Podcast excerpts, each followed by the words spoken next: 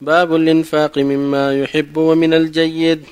قال الله تعالى لن تنالوا البر حتى تنفقوا مما تحبون. وقال تعالى يا أيها الذين آمنوا أنفقوا من طيبات ما كسبتم ومما اخرجنا لكم من الأرض ولا تيمموا الخبيث منه تنفقون. وعن أنس رضي الله عنه قال كان أبو طلحة رضي الله عنه أكثر الأنصار بالمدينة مالا من نخل وكان أحب أمواله إليه بيرحاء وكانت مستقبلة المسجد وكان رسول الله صلى الله عليه وسلم يدخلها ويشرب من ماء فيها طيب. قال أنس فلما نزلت هذه الآية لن تنالوا البر حتى تنفقوا مما تحبون. قام أبو طلحة إلى رسول الله صلى الله عليه وسلم فقال يا رسول الله إن الله تعالى أنزل عليك لن تنالوا البر حتى تنفقوا مما تحبون. وإن أحب مالي إلي بيرحاء وإنها صدقة لله تعالى أرجو برها وذكرها عند الله تعالى. فضعها يا رسول الله حيث أراك الله. فقال رسول الله صلى الله عليه وسلم بخ ذلك مال رابح ذلك مال رابح. وقد سمعت ما قلت وإني أرى أن تجعلها في الأقربين. فقال أبو طلحة أفعل يا رسول الله. فقسمها أبو طلحة في أقاربه وبني عمه متفق عليه. بسم الله الرحمن الرحيم. الحمد لله وصلى الله وسلم على رسول الله وعلى آله وأصحابه من اهتدى به. أما بعد فهاتان الآيتان والحديث الشريف كلها تدل على شرعية الإنفاق من طيب الكسب أنه ينبغي المؤمن أن ينافس في الخيرات وأن يخرج من طيب كسبه.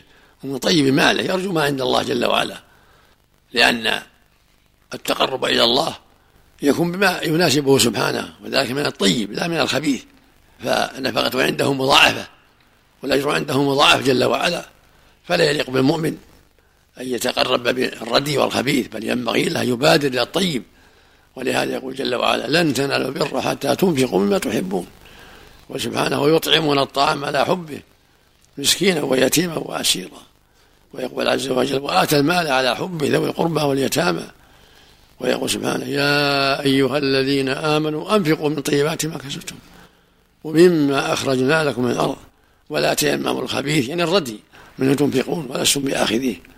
الحديث الصحيح يقول صلى الله عليه وسلم ما من عبد يتصدق بعدل تمرة من كسب طيب ولا يقبل الله إلا الطيب إلا تقبلها الله بيمينه فيربيها لصاحبها كما يربي أحدكم فلوه أو فصيلة. حتى تكون أعظم من الجبل أو قال مثل الجبل. فجدير بالمؤمن أن ينافس في الخيرات وأن يسارع في النفقات الطيبة. فاتقوا الله ما استطعتم وانفقوا واسمعوا واطيعوا وأنفقوا خيرا لأنفسكم. ويقول سبحانه وما أنفقتم من شيء فهو يخلفه وهو خير الرازقين. ويقول عز وجل آمنوا بالله ورسوله وأنفقوا مما جعلكم مستخلفين فيه. فالذين آمنوا منكم وأنفقوا لهم أجر كبير. ويقول جل وعلا الذين ينفقون أموالهم بالليل والنهار سرا وعلانية فلهم أجرهم عند ربهم ولا خوف عليهم ولا هم يحزنون. ولما سمع أبو طلحة رضي الله عنه هذه الآية لن تنالوا البر حتى تنفقوا ما تحبون أتى النبي صلى الله عليه وسلم وقال إني سمعت الله يقول لن تنالوا البر حتى تنفقوا ما تحبون وإن أحب أموالي إلي بيرحاء بيرحاء نخل في مستقبل المسجد كأن يزوره ويصب من ماء فيه طيب فضعه يا رسول الله حيث أراك الله. فقال له النبي صلى الله عليه وسلم مال رابح بخ بخ ذلك مال رابح ذلك مال رابح في لفظ ذلك مال رائح يعني يروح عليك أجره وثوابه. أو ذاهب في الدنيا تربح فيه في الآخرة. وإني أرى أن تضعها في الأقربين. شرع عليه بأن يوزعها بين أقاربه. فيجمع بين صلة الرحم وبين النفقة في سبيل الله. فوزعها بين أقاربه رضي الله عنه. فهذا فيه الدلالة على شرعية الإنفاق في وجوه البر والإحسان إلى الأقارب والمساكين وأن ذلك مما ينفعه الله به ويعظم به أجره عند ربه جل وعلا. وإذا صارت الصدقة في الأقارب المحتاجين كانت أفضل. كما في الحديث الصحيح الصدقة المسكين صدقة وعلى ذي الرحم إثنتان صدقة وصلة وفق الله جميعا. أحسن الله إليكم. هذا سؤال ورد إلينا من بعض المصلين. هل من غير اسمه يسن له أن يذبح شاطين عقيقة؟ وإن كان قد عق في أول ولادته. عق عنه في أول. لا ما في حاجة. إذا غير اسمه ما يحتاج عقيقة. العقيقة واحدة مرة واحدة. إذا كان عق عن كفى الحمد لله. إذا غير اسمه باسم أحسن فليس عليه شيء. لا عقيقة ولا غيرها نعم. جزاكم الله خيرا. وهذا سؤال آخر يقول السائل جرت العادة إخراج الزكاة في رمضان؟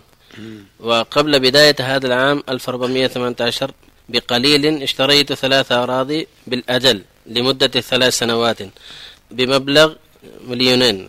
أو عند البيع وكان عندي مبلغ من المال بدأت به البناء. منها ما هو الآن عند التشطيب ومنها ما هو في بدايته وأتأمل البيع لنهاية هذا العام أو قبله إن شاء الله. وقد أخذت من بعض محلات السباكة والكهرباء والبلاط أدوات بالأجل حين البيع ولشخص عندي مبلغ 500 ألف ريال لم أعطيها إياه ووضعتها في البنيان حتى حين البيع. هل هي زكاة في اللتين